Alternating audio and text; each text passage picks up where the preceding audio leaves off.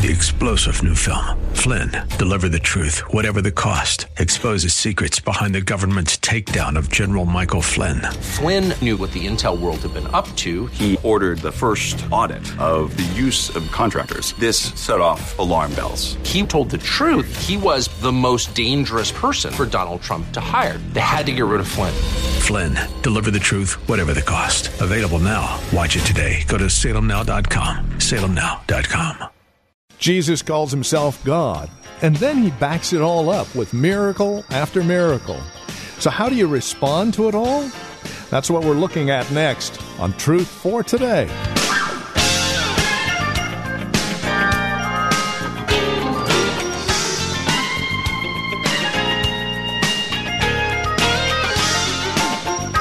A good man, a crazy man, or God Himself? Those are the only three options you have when it comes to understanding who Jesus really is. And if you take God's Word at face value and see Jesus as revealed in His Word, you've only got one real answer at the end of the day. He is indeed God. What is your response to Christ? And what should it be? That's what we're focused on today. That's the main question we attack here on Truth for Today. From Valley Bible Church in Hercules, here's Pastor Phil Howard with today's broadcast. What is your response to Christ? How are you responding? And uh, 24 hours before this sermon, within that proximity, Christ has done a miracle uh, of stupendous uh, impressions. 5,000 men, we don't know how many women and children, but a, a good number of people were fed with a boy's lunch two fish, five little barley loaves. Christ walks across the Sea of Galilee to the other side to Capernaum. He winds up in Capernaum at the synagogue and he preaches the sermon on I am the bread from heaven. Now, these people, all they had on their mind was bread. But it's bread with peanut butter, bread with fish. They had no clue of a spiritual message that would be pivoted off the miracle. They wanted to be fed, they wanted physical sustenance. They'd already been fed within 24 hours, they're hungry again. Christ goes into this magnificent message I am the bread. And if you eat this bread, you'll never hunger again. You'll never be thirsty again. I am the bread that's greater than the bread that was in the wilderness with Moses. I am the bread. You've got to eat me and drink my blood. And he was pushing the analogy. Bread doesn't have blood. Bread doesn't come out of heaven like Christ did. But he's saying, You must take me in like you would assimilate food.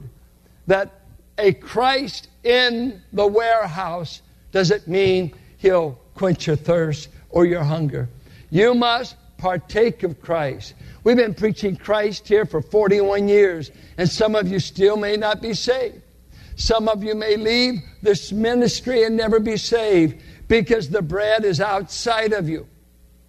You have to, by faith, assimilate it. Believing Christ is eating Christ, drinking his blood, coming to him.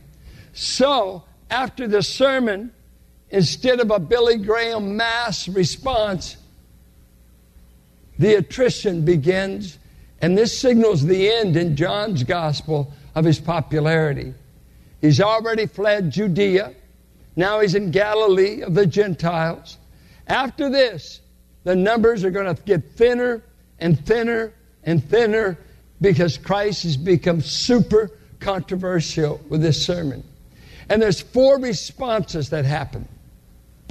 There is the response of the crowd whatever that crowd numbered at this time.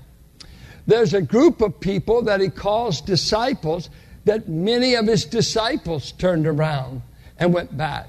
Obviously, they were following him for miracles and to see what he was going to say, but they wouldn't be what you would say born again, regenerate. They were hanger oners. They liked the loaves, they liked the fishes.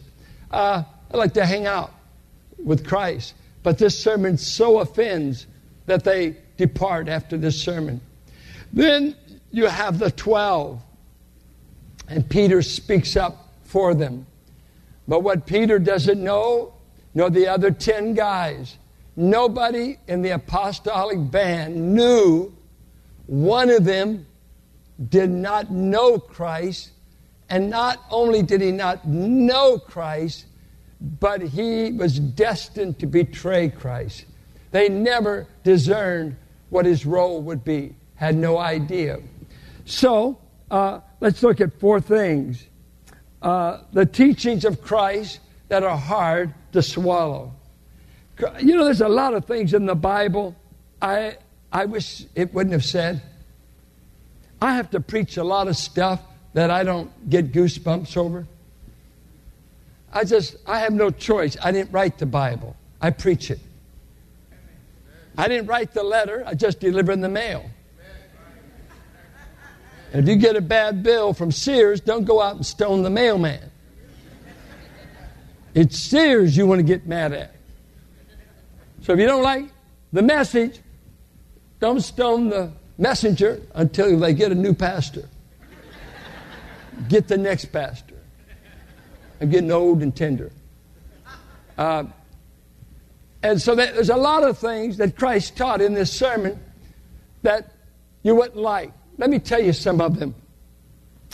Uh, things like uh, you're telling us that you're not in the physical food business. We want you to take care of our felt physical needs. If you'll feed us, if you'll give us a new car, and you'll prosper us, we might hang out with you. But when you make all this stuff spiritual, I get hungry about twice a day. Where will you be? He said, I didn't come to start a food program. I came to tell you about a bread in the analogy that comes from heaven. That, and they never made the transfer to a spiritual reality. They just never missed it. It confused them. They were taken back. Uh, another thing that Christ kept saying in the message was verses like this. Look at verse 37. Let's see if you'll get mad. Uh, all that the Father gives me will come to me, and whoever comes to me, I will never cast out. Verse 44 No one can come to me unless the Father who sent me draws him. And then you go over here to verse 65. This is why I told you that no one can come. He's just told, telling us that Judas is going to bail out. Then he says, This is why I told you that no one can come to me unless it is granted him by the Father. Now, now, now hear me, hear, hear. We do not like this teaching. They didn't like it. We don't like it. You know what it is? You think you're in charge of what you do with God. And God's telling them, I'm in charge of what I do with you. And if I don't make you come, if I do not draw you, overcome your resistance, and draw you in like the nets that the word's used of, or drag you into court like uh, Silas and Peter, unless I overcome. You see, you think you're in charge of God, and he keeps saying, in this area of getting to this banquet table, you can't get to it without a divine inscribed invitation, and only the Father sends the invitations. God's in charge of whether you come to this feast.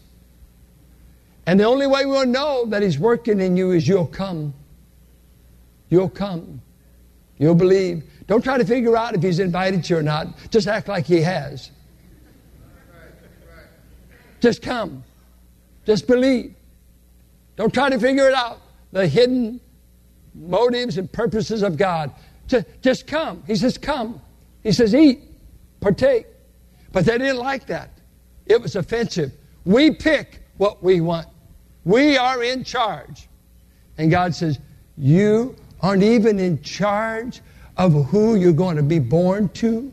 You don't get to pick the color of your skin. You don't get to pick your mama. You don't get to pick your daddy. You don't get to pick which country you're born in. You don't get to, you're not in charge of hardly anything, honey. You're just not in charge. Well, I'm an American. Well, that's another problem you've got. You think you're in charge of everything. You're not in charge. God didn't destine America to rule all the nations. He's going to do that over in Israel. We'll come under somewhere. But it just kind of made them break out in hives. We don't like this. You're telling us we can't, we come to this bread anytime we want. And, well, try it. Come. And the only ones that come are the ones the Father has given to the Son. Wow. Uh, they didn't like the fact that Jesus claimed to be greater than Moses. How dare you take on uh, not Abraham, but Moses, kind of the founder. They didn't go back to Abraham's faith, they went back to a lawgiver. And Moses gave us the bread in the wilderness, which was not true. So he explodes that myth. They did not like him saying he was the bread. They were never going to eat a man's flesh or eat a person. Uh, they didn't make the transfer. They were insulted. Are you inviting us to cannibalism? Not at all. Do you see the, the analogy? They did not. He said things like this to very devout Jewish people There's not a thing you can do to earn eternal life. Because they said, What can we do what works can we do to get this bread you're talking about? He said, The only work you can do is believe. Men have been stumbling over that for years. By George, I'm a nice guy. You know what I like about pastoring in our area? I don't have to work too long on most people to convince them they're a sinner. They grew up in the Bay Area. We're not having many problems with self righteousness, honey. I'm saying, when did you get out? How long you been on the streets? Said, no, no, I'm a sinner. I know that. Don't have, I'll tell you, I, am built for this crowd. I'm not built for that self righteous crowd. You see, I know where I ought to have gone, left, but the Father gave me a personal invitation and handed me to the Son. That's why. That's why. And uh, I don't know, I feel more comfortable around sinners than the self righteous just folks that know they're bankrupt. And so he goes on, I know what I've said seems hard.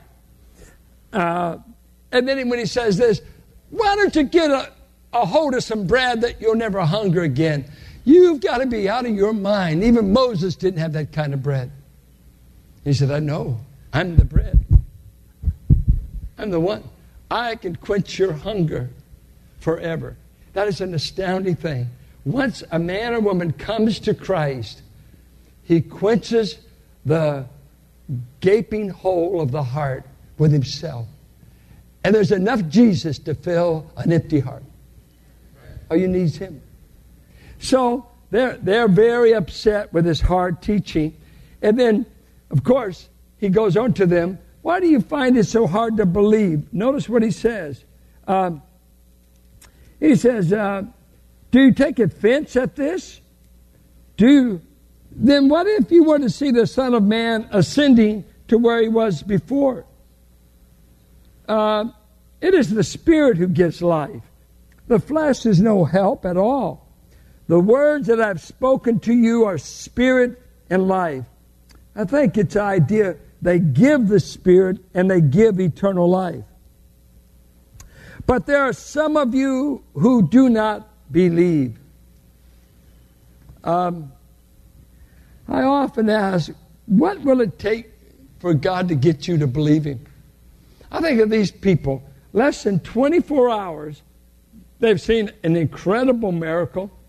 Chapter 4, some of them may have seen the healing of the nobleman.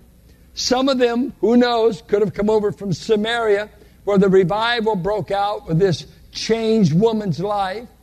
Some might have talked to Nicodemus in chapter 3. They might have been at the wedding of Cana of Galilee in chapter 2. Who knows? His reputation's going everywhere. People are showing up to see the miracles. And yet, they won't believe him. They won't put their trust in him. Uh, they like to watch him perform. They like the miracles. Uh, I mean, it was the best show in Palestine. No one could do what this man could raise the dead. We got a sea walker here. We've got a bread maker. And yet, they did not believe. And uh, I think that's maybe why he mentioned it's only the Holy Spirit that gives you life. The flesh is no help at all. You see the Trinity in this section. The Father gives you to the Son, the Father draws you. Here, the Spirit helps you because left to yourself, your flesh could never find God. You remember what Paul said in 1 Corinthians 2? That the wise men of this age never knew they were crucifying the Lord of glory. Corinth was in love with Athens. They loved Plato. They loved Socrates. They loved PhDs. They loved Cal Berkeley. They loved earthly wisdom. And he said, the world, by its wisdom, by its PhD programs in philosophy, never figured out who Jesus was. How do you figure it out? The Spirit of God alone and the drawing of the Father makes you see for who He really is. He is a miracle worker, yes, but He is the bread, the, the water that wasn't in the well, he is the life changer of John 2 that could turn the water to wine. He can take the water of your life and turn it into something miraculous. It takes the Spirit of God to paint the picture. Did you know the majority of people up until this time that have come to Christ did not have PhDs? How many are in this room? Go. Raise it up. Don't be ashamed. Wait. One, got your PhD. One. You've got a PhD. No? You got it? One. Anywhere. Two. Anyone else? I got a doctor, but it's not a PhD. It's a demented. Uh, any others? Two. You mean he saved the rest of us dummies? through the Word and the Spirit. The Word He speaks gives life, and the words He gives, the Holy Spirit had to do a work in your heart. And any of you really, were you really saved before you were 13? Anyone? I mean, for sure, sure enough. You still got it before 13. I wonder what their IQ level was then. Doesn't matter. There's not, nothing wrong with getting an education. But he said, The world by its wisdom never knew God. Well, how in the world do we get to know him? The words of Christ penetrate the heart through the ministry of the Holy Spirit. The Holy Spirit can take a farm boy, a native in a country, someone that you are saying and nobody so far down the ladder socially, they can never know. They know. They know. It's all the university crowd that don't know. They don't know as a whole. How can you get to the table? The Spirit comes and delivers the invitation of the Father. Says, He wants you to come. And He convinces you, you come. And you get it. You understand it. It's a work of the Spirit. The flesh can never get you born again. He said that. They're not born of the flesh. They're not born of the will of man. They're not born out of bloods. They're born out of the will of God. You are a divine miracle. You really are. And so they find it hard to believe because their eyes are darkened. They're thinking physical, not the spiritual reality before them. They just totally miss it. And all of a sudden, uh, I think it's interesting. The spokesman for the 12 speaks up. And uh, He said, I'd like to uh, say something. Jesus said, Many of my disciples are going back. Notice that. Uh, 66. After this, many of his disciples turned back and no longer walked with him. Now, do you think these guys were saved? Some of you would. The word disciples used various ways in John. Here, I think it is just guys that were following along but didn't have a heart relationship. They were there for the loaves and the fishes. Christ said that. I can get a crowd, and you guys are following me, but this teaching I just gave, you're going to turn from me today, and no longer will you be associated. Listen to that. After this, many of his disciples turned back and no longer walked with him. I mean, this was a crowd di- dispensing sermon. They didn't get it, and they turned on him. Uh, it's almost, I wish I knew the tone uh, by which Christ said these following words. I wish I could capture it. I can't do it in the language. I don't know how, but it, it's, uh, on one hand, I want to think it sounds almost. Um, pitiful, but I, I don't I can't make it say that. You know that don't tell me you're going to leave me too. I'm not I don't know that he said it that way. Or is it is it one of shock? Are you guys going to leave me too? I wish we could capture the tonality. I, I, I don't know what it is. But I'm wondering if I had a bunch of you just leave this church all at once, and I'm left with a few, I don't know that I wouldn't say, You're not going to leave too, are you? You know, like that. But do you want to go away as well? Simon Peter answered him, Lord, to whom shall we go? You have the words of eternal life, and we have believed and have come to know that you are the Holy One of God. Simon, if I leave you, Jesus, I don't know what to go to. I don't know where I'd go. My son in law shared with the Timothy class, he told it on himself, so I feel free to use it he was talking with Kevin Collins and talking about the various temptations men face, and uh, and he's basically kind of sharing a temptation to kind of get a sympathetic hearing, and you, you know what I mean. And he was hoping that Kevin would fall in with him. Yeah, man, that's right.